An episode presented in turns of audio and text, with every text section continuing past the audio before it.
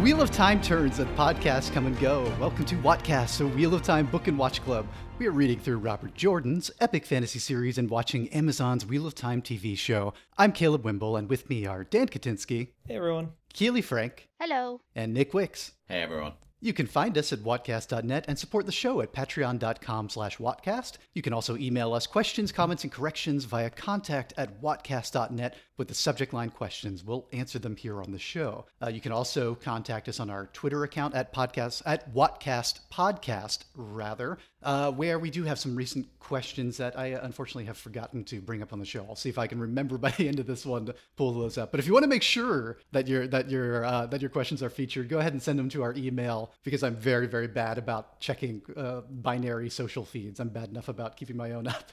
Today we are starting book three of the series, The Dragon Reborn. We have read the prologue and chapters one to 10. In these chapters, we begin with uh, an excerpt of the Prophecies of the Dragon. We get into a prologue uh, featuring the Lord Commander of the White Cloaks getting the update from Child Byar about uh, basically what happened at the end of the prior book, The Great Hunt, from the White Cloak's distorted perspective and the the uh, the, the fall of Falme as he sees it to uh, to the the declared false dragon.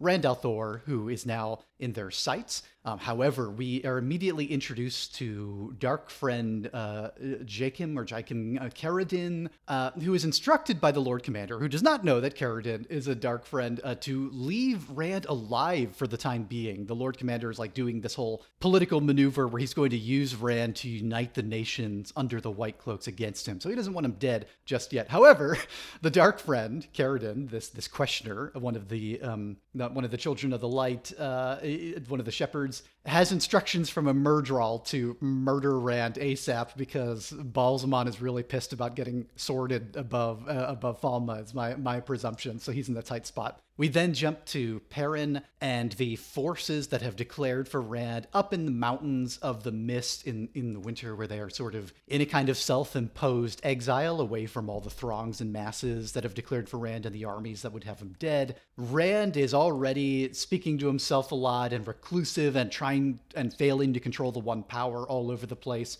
the rest of the camp it's a lot of uh, uncertainty about what is going to happen next and and and uh, increasing tensions between Moiraine and Perrin and the others. Min is predicting a lot of dark things coming down the path including um, the death of this this tinker woman who shows up. Uh, and we, we are in that for a number of chapters before Perrin, uh, in his dreams, it, it, it begins sort of traveling wildly, seeing everything from Ba'alzamon to Le- to Lanfear, these uh, these other uh, probably Forsaken, though he doesn't really know who any of these are. He's woken by uh, by the sounds of an attack, a warning from the wolves. There's a Trolloc attack, a lot of people to die. The wolves aid in them. Uh, Rand tries and fails to channel almost, almost. Well, he doesn't fail to channel. He almost kills them all in the process. Rather, I think, right at that point, or is it that that one where he just um, not knocks down a tree or something, or starts starts an earthquake? Uh, he is so infuriated with his inability to control this and his belief that he's going to doom them all that he leaves without telling anybody and heads for the Stone of Tyr, presumably, uh, leaving the rest of, of the newly formed dragon army behind. And Perrin, Loial, and Moiraine go to follow his trail towards Tyr. They meet a man in Jarra who has gone completely wolf, uh, which you know scares Perrin about the fate he might share. Uh, and although he does exercise a kindness with the innkeeper there, the brother of the man, the man who has turned wolf, in convincing him to set him free, and uh, learns a little bit more from Moiraine about what she knows of wolf dreams and, and this ancient ability. We get a brief, only one brief passage in these first uh, 10 chapters in prologue from Rand's perspective, where he is attacked by these ferocious hounds that seem hellish in some way outside a village somewhere and destroys them with the one power, though he doesn't know what he's doing, these beams of, of white, something like fire. And then finally, we, we jump to Egwene, Nynaeve, Elayne, and Verin on their way back to Tar Valon, where they encounter white cloaks and are near, even though it's like right in the shadow of Tar Valon, are nearly taken in for questioning. But Egwene and Nynaeve frighten them off with the one power, which leaves Verin completely furious because she was going to defuse it all with diplomacy and now thinks that this is just going to inflame tensions with the White Cloaks. Uh, that brings us pretty much up to date, I think, in, in these first 11 chapters. So, uh, Keely, what were your big highlights this week? So I think in general, I just like to get more from Perrin's perspective. Um, but I kept making a note as I was reading it that like this doesn't feel like Perrin because I feel like he has no personality up to this point. So having him like really try to stand up to Moiraine and like take more of a leadership role feels weird to me. Um, but I could be very much influenced from Perrin in the show though, who was basically like nothing. So it's it's neat to get more from his point of view, but also it just feels kind of like disconnected from this idea of Perrin that I have in my head. Because um, he was he was almost background for so much of the last book and a half, right? He had yeah. very little little plot agency until now. Yeah, and so for him to show up and like question Moiraine on everything. I was kind of like, have you earned that? But okay. yeah, Perrin Perrin's kind of like it reminds me of like a kid trying to stand up to his teacher or something.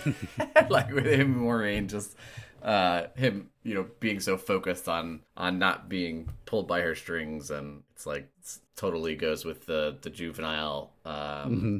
personalities that that he and rand and mat bring from the first couple books too Oh, especially since uh, he knows he's wrong. The one time that he, uh, when he, when he does even stand up to her, but he's kind of just doing it out of pure spite and frustration and powerlessness that he's feeling at this point. Yeah, and that like it also is again getting kind of annoying that every single time that someone has one of these boys has a section, it always comes back to, oh well, I bet Rand or I bet Mat or I bet Aaron. like I wish he was here, and it's like just just be your own person. Like stop. I hate that. but also that at one point, like Moiraine asks him like well, what kind of dreams have you had? And he's like, they're mm-hmm. just dreams. They don't matter. Like, where the fuck have you been? Like, that is not true at all. They seem to matter quite a bit in, uh, in the story so far, as it turns out.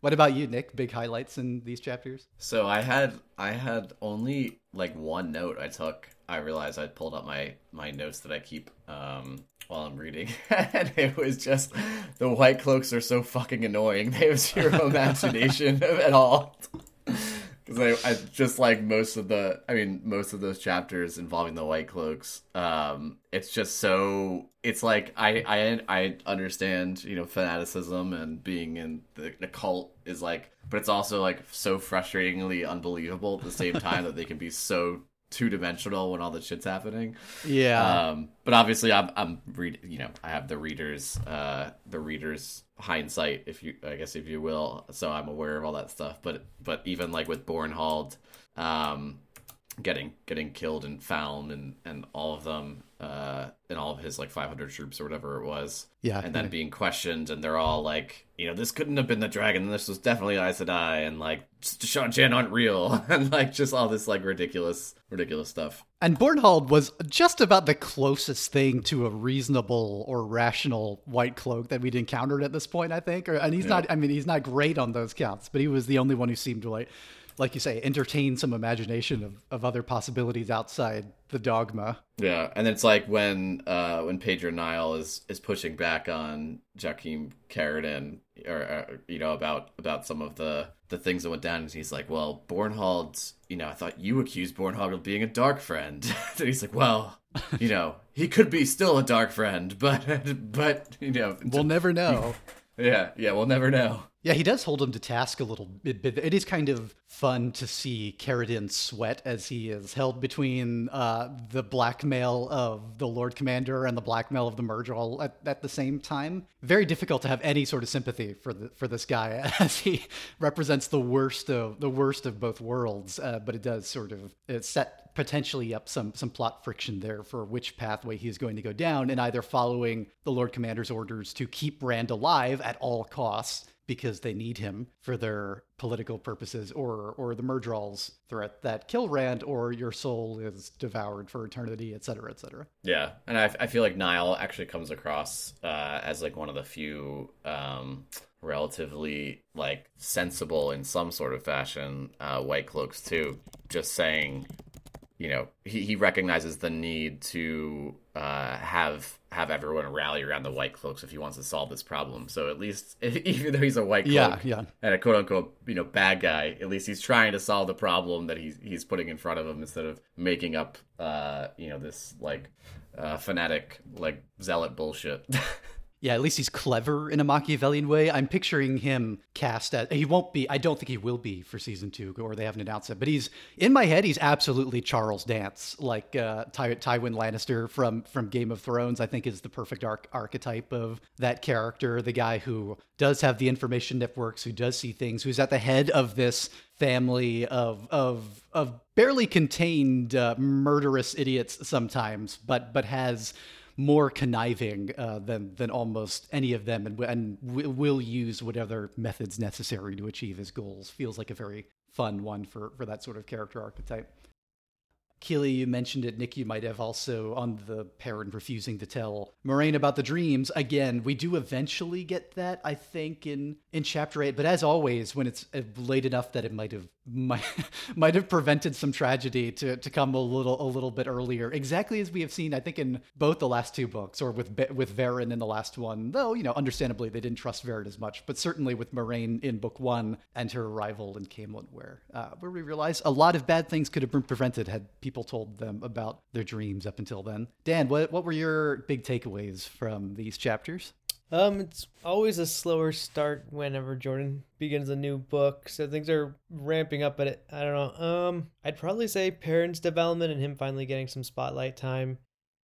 A lot of my annoyances with the prior books are carrying over, so I hope they start to iron some of that out. Uh, to Keely's point, they're still kind of falling into the same tropes about like a lot of the same repeated dialogue with their interactions. I don't. I'm not a fan of Perrin constantly trying to avoid the wolf state. It seems to be very helpful, and he's always. I, I just feel bad for the wolves. He's like shitting up on them or trying to block them out and they're literally trying to warn him. And to me that's Yeah, very yeah. aggravating. Because they, they've been nothing but helpful and very friendly and it's he's gotten skills from this. So it just it seems like a slap in the face to all the benefits he's getting from the wolf state but he's just being aggravatingly hostile to it. Although the story does provide us this time a concrete example of what he's afraid of exactly, we we do we do meet someone who has lost all their humanity and now uh, can't even communicate as, as uh, with with human speech as just pure wolf. yeah At the, at this point, which helps i definitely think that's overall i'm glad they're developing his character more but it just means some of the stuff i didn't like about his character is still pervasive uh, and Mm. showing more but overall happy about that um i like the setting of the book and that they've started to play around with more characters uh, especially in the camp and you're getting to hear a little bit more dialogue from side characters that were kind of pushed to the side um in the last two yeah. books. So that's that's that's great to see. Um on the negatives i feel like moiraine is constantly becoming more unlikable. The, the the further they get away from her perspective, the more just hostile and kind of cold she comes off. And I, I can't figure out if I like Min or not the more I learn about her. So uh, I don't know. There's this pervasiveness about the binaries around gender, and Min seems to be, despite being pretty gender fluid, seems to be constantly reminding people about like the qualities of men and women. Mm. So I think usually I think Moiraine takes the cake for that, but I think Min is the biggest uh, aggravator in that regard. So I don't know. It's a mixed bag. I'm hoping. I, I feel like Jordan always spent so much time catching readers up to what's going on in the last two books, and I wish he could kind of just ditch that and be like, "Look, if you didn't, if you didn't read the last books, you're not going to understand this one anyway." So we waste so much time always explaining every concept in the Yeah. books. I'm just like, why do we have to repeat like what this is? So I feel like the first three or four chapters Well, to be fair, that, that that's basically a publishing requirement, uh, yeah, with, with any of these big series, especially when they're coming out like a year or more in between each other. You you just have to do that. Like it, that that's the universal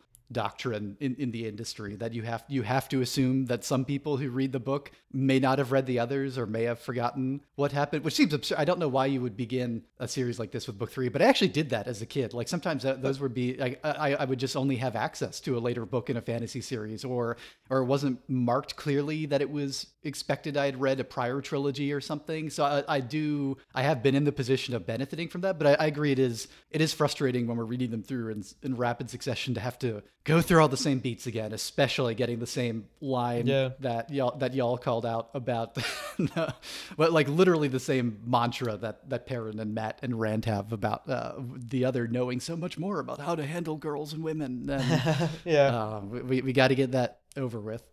Yeah, I mean for sure, and it's a requirement. But I've seen other authors handle this so much better, where it flows into the material. Where Mm. with Jordan, he just kind of does like an exposition. Like the first three or four chapters really felt like an exposition dump for prior books information about like, well, this terminology here and this terminology here, and it didn't feel like it flowed with the narrative. Most authors can kind of blend in like little beats, uh, like pieces of nuggets, uh, like of like background information and context. But Jordan's just this one especially just feels so clunky, where it's like, let's get out all the different concepts hmm. and just like every other line is like and this item is from this and this is how like why i said i can do this and this like it just yeah, yeah. it felt a lot of that so it always He sometimes he does it well where he'll he'll just introduce reintroduce something with one line, which is fine. But I do feel like he does spend the first two thirds of almost the first like ten books just rehashing kind of um the same thing. And then all of a sudden in the middle of the books you realize oh we've gotten past that now because now we're like experiencing new stuff. Yeah.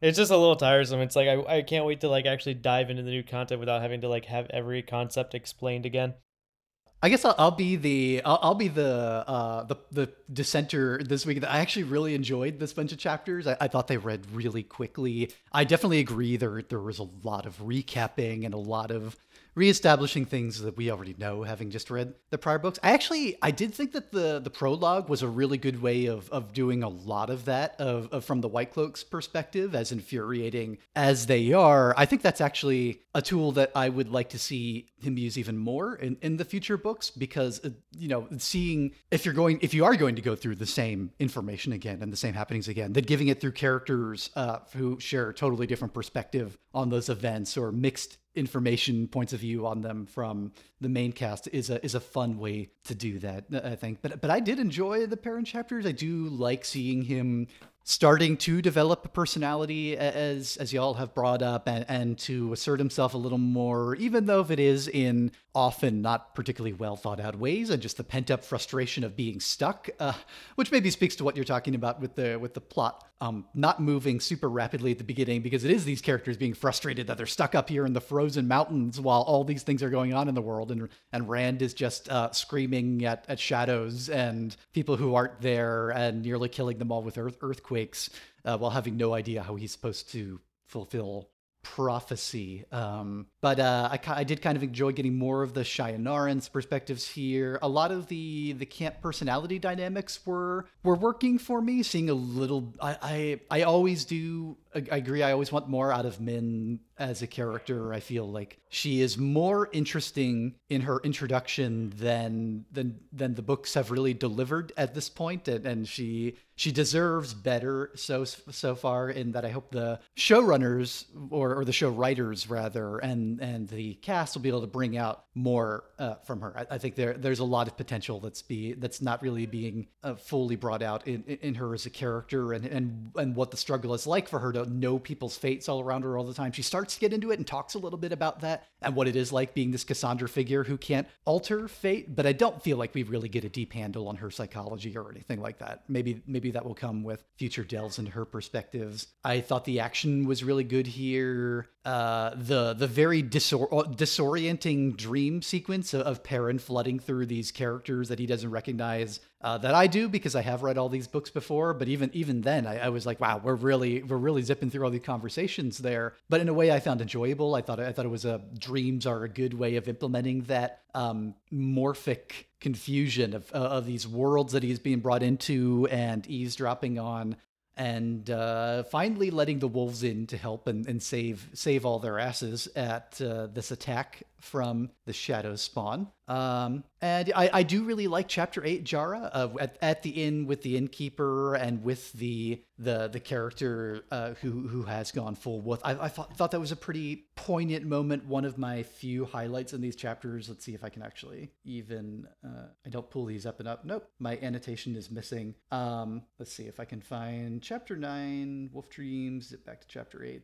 So the the moment where he decides the innkeeper Simeon, uh, who he's like had Perrin has these immediate uh, inter- immediate as- assessment of him as just this bumbling, untrustworthy uh, asshole small town innkeeper, which is interesting given how often Perrin and his gr- and his friends are dismissed as small town bum- bumpkins by everyone that they meet, and and the way that he in this moment sort of reevaluates what he thinks of of Simeon by the fact that it is revealed Simeon did realize that Perrin, the moment he saw them, was the one that the the White Cloaks are looking for, um, and uh, and is going to harbor this known fugitive and not turn him in, and decides to you know he he has this bit where he's like you know a dark friend wouldn't care if my brother died in a cage. Uh, I I, I suppose she Moiraine uh, found you soon after it happened in time to help. I wish you'd come to Jar a few months ago. Anyway, I, I found this whole exchange pretty good, pretty moving, uh, and a good character development moment for for Perrin becoming just the slightest bit more broadened in his perspective, which is maybe not kept up kept up with the pace of perspective broadening we would have hoped for for all of the world they've seen so far.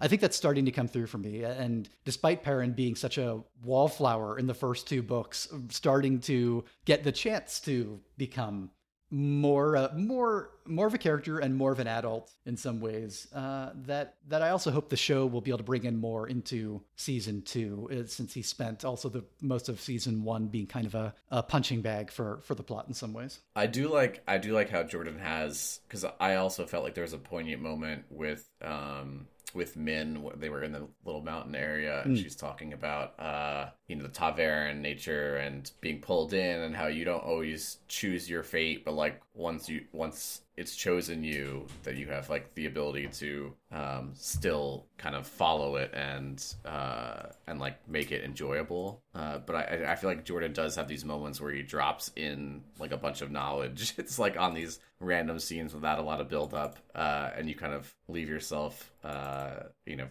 or leave the book kind of wondering um about these things So I have a question though. Chapter five, when they have that um big battle, and then Mhm. at the end of all of it, did Perrin literally just stand there howling? Is that what happened? yeah I think so Like yeah. I could not get past that. I saw as I'm flipping through my notes. I it says like he. I'm pretty sure he's just like standing there howling or something at the end. And oh in in the battle he's fighting and killing Trollocs on right, on but at the very end, like Oh. yeah the- at the end there, he says like he says he um Mhm. I forget it's like some sort of victory howl or something like that Oh right, because he becomes Young Bull in this battle, and and it starts Yeah. refer, referring to himself as Young Bull as his wolf sona, basically throughout this. Yeah, and lo- Uh, loses himself. Into Yeah, it for a and then the right, people are just like standing there, like, "You good?" So like, did they watch him Yeah. actually howl? I think so. Yeah. I I think so yeah I'm pretty sure Okay.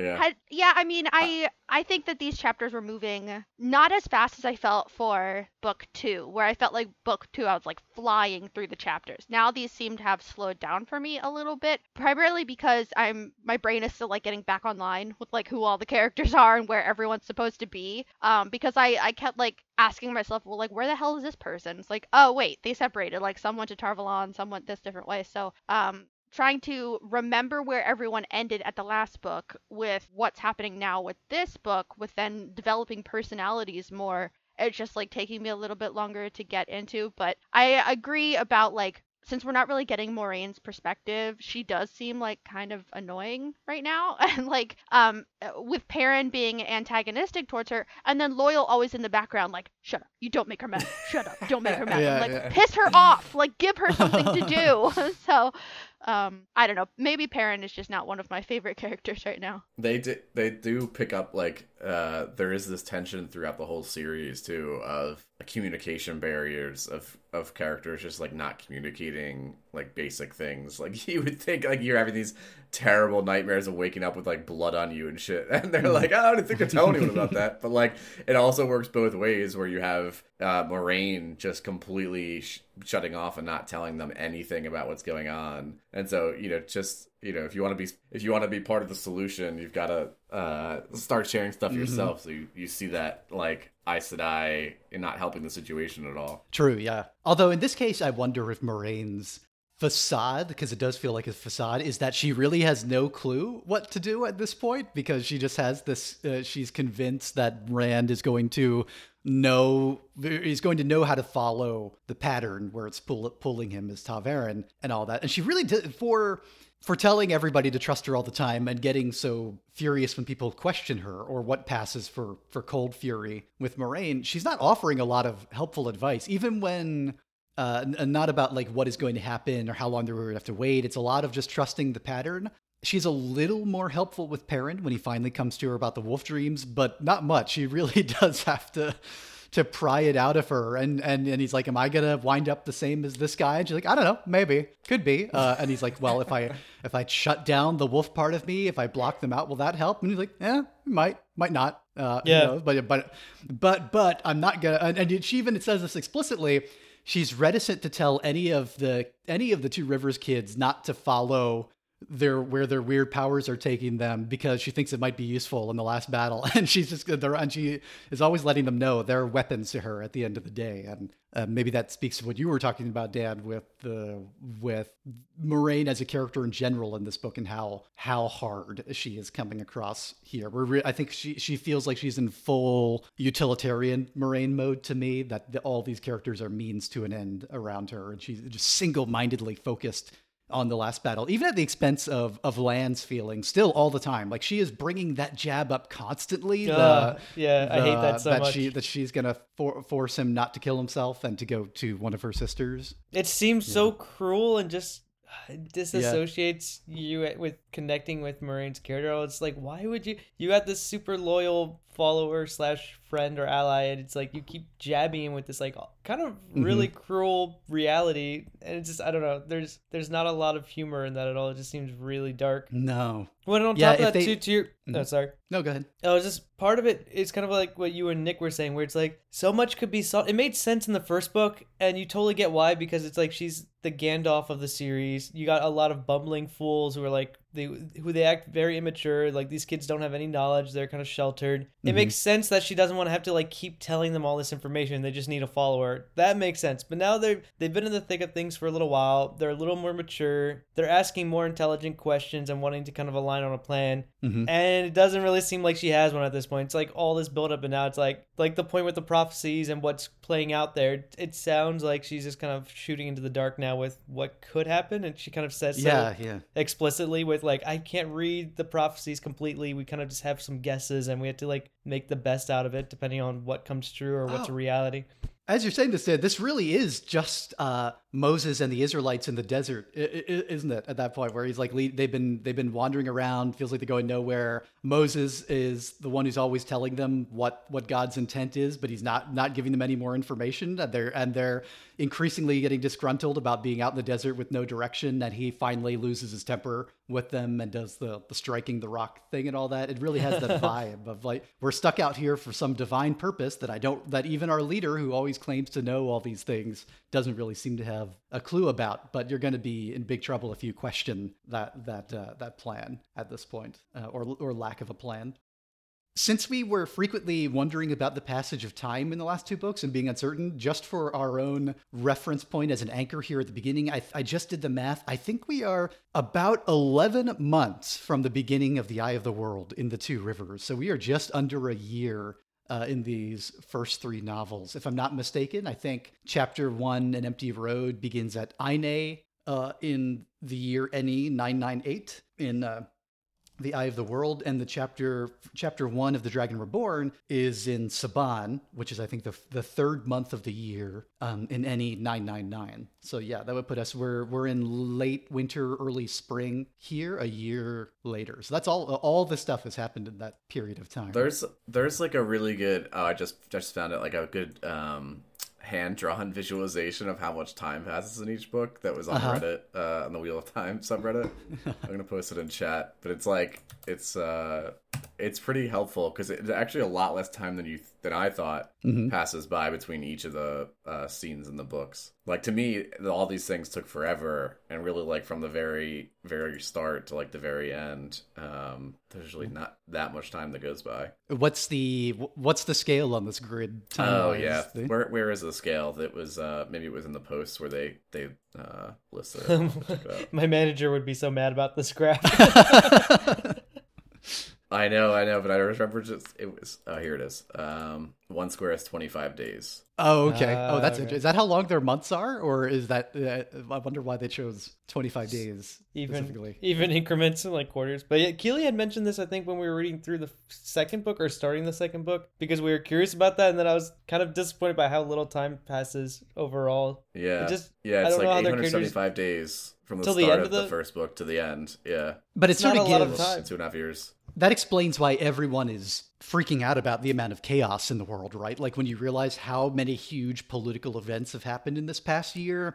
Uh, we've had this huge invasion by the Seanchan. There are kingdoms rising and falling. They're breaking out into civil war in Cairhien. And it gives us this sense of just how much of uh, end of days effect is having. We've we've had we had Logain, the most powerful false dragon, quote unquote, in hundreds of years, captured and stilled, and then immediately we have three new proclaimed dragons. We've got Rand, we've got Mazrim Taim, and I, I don't know I don't remember the name of the other, or I don't know if we've gotten it yet. But we have these other dragons who can channel all these things happening, and we start seeing more ta'veren ripple effects. Right in the village they pass through in Jarra, we learn that. Um, almost every eligible single person in town has gotten married in the week or two since Rand passed through. Like Rand arrives, everyone immediately starts proposing to each other just all across town. They're having mass weddings that Rand was playing the flute for. Uh, so we're, we're getting we're getting more explicitly what some you know the way the way that the pattern is just rippling and pulling people into this vortex around the ta'veren characters here and affecting the wider world. Uh, any any last thoughts on these chapters? Uh, we didn't get into chapter 10 secrets much where we switch over to Egwene. Is it Egwene's perspective? I think it's Egwene's perspective, and then Nynaeve, Elayne, and Verin are all there. Uh, they, the, they, they, it's, oh, it's, uh, it's Child Byar, right? Who was the, the hothead who witnessed the events at Falme at the last, uh, the end of the last book and was constantly annoying Bornhald with how over the top and of uh, an enthusiastic idiot he was about everything, just like constant seeing dark friends behind every corner. Now it seems he's rising through the ranks rapidly, unfortunately, and is trying to start trouble. Uh, We get a lot of talk about a child Valda, the questioner, who's been mostly off screen in the books, but has been very blatantly on screen in the show so far as, as this questioner who is really pushing deep into Caemlyn. And oh, we get we get hints that Elayne, you know, threatens them. She she pulls the she pulls the Draco. Well, when my mother hears of this uh, with uh, with Queen Mor- Morgase here, only to be informed by the the Children of the Light that ah Morgase may not be so friendly towards the Aes Sedai as she always has been, which is really troubling to everybody and to Verin because now the White Cloaks have been camped right outside uh, Caemlyn this past year, and Andor seems to be getting really infused with the Children of the Light's fervor, and maybe Morgase is changing her tune there to the point where they are being aggressors right outside the White Tower, leading to newly battle trained Egwene starting like this earthquake assault to scare off the entire company of of uh, White Cloaks here, which leaves Verin absolutely livid. Like this is going to break all the trust people have in the Aes Sedai. This is going to make things worse with the White Cloaks overall. It's going to inflame tensions. You are you are all children. You are idiots. You should listen to to me, uh, one of the older Aes Sedai who, who knows what she is doing here.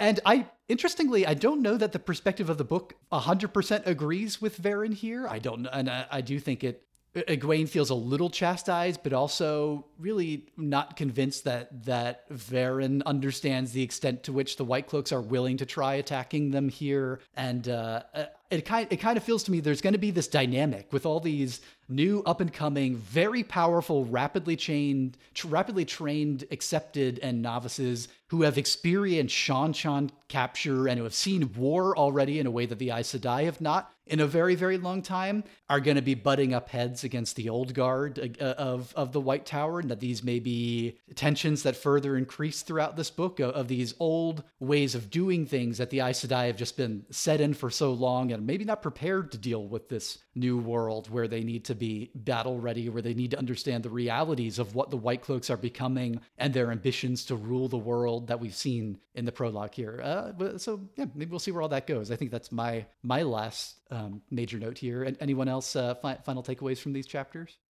excited to see where things go. I think it's starting to pick up a little. And to your point, I, I always like the the novices that are rising up and they're more rebellious and they're not following the the old ways of operating. So that's always interesting. And then I I do think Perrin is showing that he has potential to be a much more interesting uh, main character than uh, Rand was in a lot of ways. So all all good stuff and continued world building here. So I'm, I'm excited. Yeah, I am excited to see where it goes. Um, hoping that maybe it's just like I need to adjust my expectations, but like I I really hate the the vibe of basically like well all of these books, but also of just general um I guess like media where like mm. none of this would happen if you just fucking talk to each other. And like that's yes. such a huge point that or like plot device in all of these books is that like they just don't tell each other things and that gets so frustrating to me where I just like I don't I don't want to read that anymore. I don't want to watch shows that are like that where it's like this whole not this entire season wouldn't have happened if you just texted each other. And like obviously yep.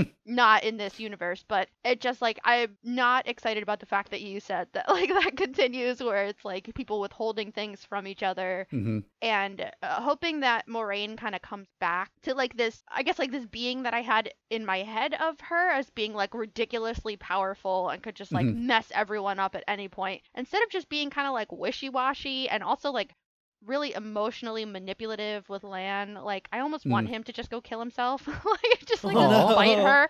No, like I love him, but she's such a pain in the ass. I just want him to be like, fuck you. Like that's like the ultimate fuck you is to get away from her. And so like I don't know. I'll I guess like we'll see obviously like where it goes. I hope that some characters that I liked from the first books are coming back. I did have a question though about the prologue. Um who is is it Ordeith? Or Death? Who is that? Oh, that is our, our good friend uh, and and dagger wielder, um, uh, Fain. Okay, I wrote um, that down. I said, "Is that yeah. Padan Fain?" Okay, mm-hmm. I thought so, but I wasn't sure. So yay. he's he's like the just this omnipresent leech attaching himself to points of power. It feels like wherever he can have the biggest impact on the world. And and even it, it, he's so like I think I've compared him to both Gollum and Wormtongue at various points from the Lord of the Ring and he is in just peak Wormtongue mode here and even even the the Lord Commander knows that he is uh, a complete snake and a complete you know like manipulative like got all these secrets probably a dark friend even although he's not sure sure about that. But god damn it uh, he just knows so much. He's too valuable. You can't you can't get rid of this guy. He seems to know everything. He knows how to kill or how to how to handle Rand thor uh, just slinking around in secret passages eavesdropping on on conversations oh you wait could, that, you could probably hear unabashed that... excitement in my voice i, I love this rat Wait, so that's oh, I forgot he didn't actually yeah. make it out in the. La- I was like, it it figured that it was Padan Fain, but I was like, at the same time, I thought he was in the Seanchan homeland, but I forgot their boats never made it out, so he's still on the mainland. Right, you're right. He was he was gonna go find the Empress to attach to, right? yeah. Uh, okay, I was mistaken there because I I had totally forgotten that they had all their plans were thwarted and their leader had died in the last book's climax. So okay, that makes a lot more sense. I was like, how is mm. he here if he's also there? It's like okay, he he abandoned that scheme after that fell apart. Yep, rat like he he jumped off that particular sinking ship in in the harbors off off Falme and. immediately found his way to the the most powerful uh, person he could for his ends. Yeah. Oh, and, and to right. build to build off what just just a quick last point because I just remember this section. But in mm-hmm. I think chapter eight, to Keeley's point, they do really like some of the characters do really stupid stuff. Like Perrin smells like this ominous, like really bad vibe in the mm-hmm. wind or whatever, and it immediately brushes it off. It's like why? Like why don't they just communicate mm. this to their team? It is such a dumb maneuver to be like, oh, there's this really bad scent in the air. Like I smell danger. I'm just gonna brush this off and move on because this is not a problem. Like I don't know. They they do stuff like that all the time, and I'm like, you kind of are asking for it. like you, you all put each other in danger. You're not communicating. So just I I'm kind of feeling Uh-huh. like Keely. I I echo what she's saying there because I really wish they could be a little smarter about communication. Which, th- from a plot perspective, there's not even really any need for that because they already know that something bad is going to go down. They have Min's visions of violent of violent death coming up. They have um, Hurin smelling uh, smelling violence on the wind. So there's even le- there's no reason from a structural writing perspective that Perrin needs to be holding back this information either. Uh, either um, it, it, it is it is really just to draw out that drama. It seems of this deep dark werewolf secret. There's some, yeah, and there's some. Just to wrap up, there's like some cool foreshadowing going on in, the, in this first ten chapters. You have like Min, Min's uh, foretelling uh, to uh, Perrin about, you know, uh, what was it like the Falcons and The moons, I um, think. what was it? The moons. Uh, some, The sh- what was the other ones? Um, this this week I, I almost entirely listened to these chapters in audiobooks so my, my notes were very bad and very sparse. It I, I- was, was uh, busy taking care of a puppy. The the Aielman in a cage, uh, Tuatha Tuatha with a sword, and then the Yeah. the Falcon and the Hawk, um, which is a fun like prediction she makes that comes all comes to play later, obviously. Um, and then you have uh some some of the cool mythology that comes out with like the wolves, um, which I thought was fun, and um. I, I think there was like one other point, but I think those were like the fun. I like the fun mythology uh, and foretellings. I think always make me excited to see what's going to happen. Well, did he have to that point? Did he have at at this stage in the game? Did he have all the rest of the books planned out, like the stuff he's foreshadowing and hinting at? Is this just for the next few books, or does he have like looking back since you and Caleb have both read through them all now? Is he foreshadowing stuff that mm-hmm. happens at the finale, or is he still like? Does he have that clear picture in his head by this point, or is that still developing? well we, we we shouldn't give away when anything happens but no, no, not I- when though. But some of I'm the like mis- if I'm not mistaken, yeah, I, yeah. If I'm not mistaken, Nick, he has an outline at this point, right? He he is um he has a general plan for the rest of the book series by by the time of the Dragon Reborn, if I remember correctly, or at least the the broad events of the plot. Not not sure either. Yeah, I'm not sure if he does yeah. or not. Uh, but but I guess he probably leaves it open ended enough that he could take it in any different way at this point. Gotcha. Yeah, because I didn't know if we weren't supposed. I didn't understand the visions chapter, like or not visions, but the dream chapter very well. It mm-hmm. seemed a little obscure, so I figured you both have a better idea of all, like all of the representation. But it felt a little abstract. I'm like, okay, I'm sure this will all come to mind, but at the moment, this is a hard chapter to get mm-hmm. through because it's just a bunch of random imagery and the sword and everything. So it's like setting up the fetch quest and also foreshadowing Yeah, certain yeah. characters and things. But I was like, I don't really know what any of this means at the moment. Even even me going through it a second time and having read it the first time in the last year, I there actually it was harder to get through those dream chapters because there are actually some uh some imagery uses that I don't recall ever being relevant that just seem s- sort of superfluous in general. Oh, so I, I, I disagree. I it was I, Oh, really? I was like, oh my god, I, I didn't realize such and such was all the way back here. It was like it felt like like little yeah Easter eggs for a second read through. Um, on who n- remembering the descriptions of those characters. No, but although maybe we might we might be talking about different things. Uh, in, Maybe. in the course of what they see in the dreams, but in particular in the Forsaken that he spies on, and in the machinations that they're talking about. Uh, Oh, did you say you had questions? Que- some sort of questions we were supposed to answer?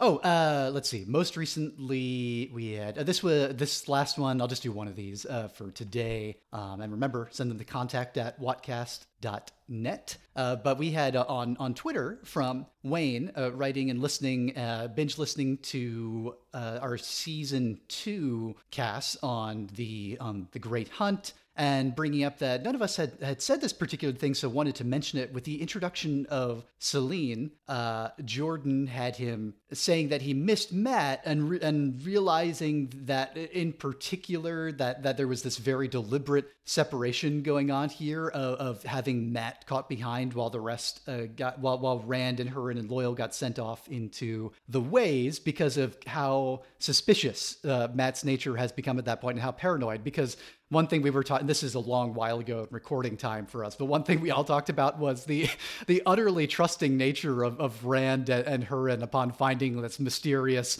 beguiling uh, and, and and beautiful woman who is just uh, like like doing her whole lord routine with with Rand in the other world. And from Wayne's perspective, writing it here, that it was sort of necessary to get Mat out of there in the plot terms because there's no way this would have flown the, the, the entire act that she is pulling off throughout that book uh, until she is revealed to be Lanfear. And I want to say in these dream chat, and that that was and that was the the message from Wayne. So so, so thanks Wayne for, for That's a for great add- point. Adding this. That's a great point. Yeah. Mat would be like, "What's this crazy? What's this crazy bitch doing?" You know, like you totally have called that. Yeah, and like evil recognizes evil. So like, you know, he's being definitely influenced by, you know, darker things in this universe. So if he, I feel like he would have picked up immediately on the shit that we were pointing out Yeah. as like, how does no one notice that? It'd be like he would Yeah. have been the sassy one that's like, sure, you're wearing white to seem like you know, the, the delicate virgin, but you're actually like a mega bitch or something. I think she's maybe the one thing in these dreams that a first-time reader is is meant to recognize. I don't know if that w- if that was clear that that she's the one that Perrin is beholding at this point because I don't think Perrin has ever has he ever even met Lanfear in person. So he just sort of describes her in the abstract of this impossibly beautiful woman in in, in white uh, going meeting on a bridge with this other figure. What they're talking about there, but it is all very vague. What else uh, or ambiguous that's- or other? What what they're That's why I was having trouble with the dream chapter too, because I, he was describing a, a handful of characters that, like, with with what you know. I think he tried to make like a signature part of their look, but Yeah, I wasn't. It wasn't ringing bells for me because there Uh-huh. are so many characters and so many looks that I was like, I don't know which of these characters Yeah. have gray, gray hair, and they're and they're like, what, what, you know. and more uh, uh the one the only one that i remember being like oh that sounds vaguely familiar was like so many buckles on on his shoes that you could barely see the leather or something i'm like okay that's an interesting fashion detail but yeah like you said nick there's 900 something characters in the in these books Yeah. All right. Well, uh, next time, folks, will be reading through chapters 11 to 15 of The Dragon Reborn. We are going to be getting, I believe, some Tar Valon perspectives uh, throughout the course of these chapters. We've jump, jumping away from, from the Perrin point of view for a while and seeing what has happened in the White Tower since last we were inside its walls. Uh, remember, uh, you can find us all at watcast.net. Follow us on Twitter and Facebook at Watcast Podcast, and support the show at patreon.com slash watcast, where supporting at our Tar Valon tier or higher gets you access to special bonus episodes where we talk about other fantasy series. This episode of Watcast was produced by yours truly. Find me on Twitter and Instagram at Caleb Wimble. Dan, where can people find you on the internet? You can find me on Twitter and Instagram under the handle Pansy Dan. Keely, where can people find you? On Instagram and Twitter And Nick, where in the world is Carmen Sandiego?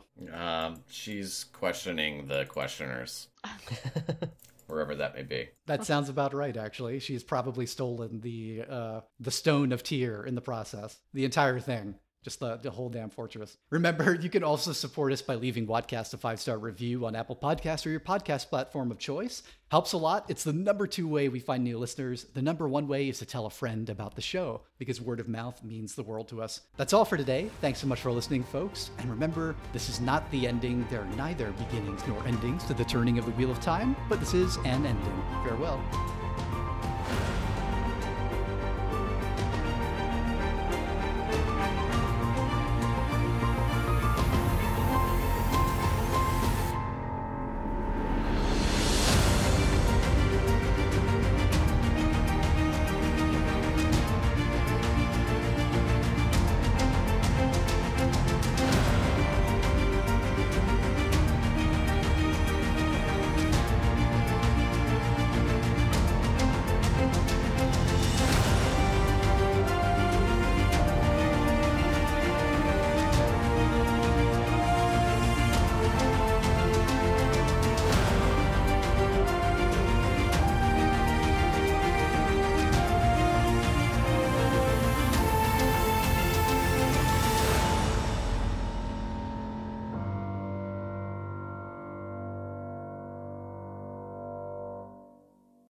Try to speak, lean and speak into my mic. So if my head's disappearing, it's because I have been editing a bunch the last couple days and my, my audio just sounds fucking terrible. So I'll do what I can until I get good sound canceling.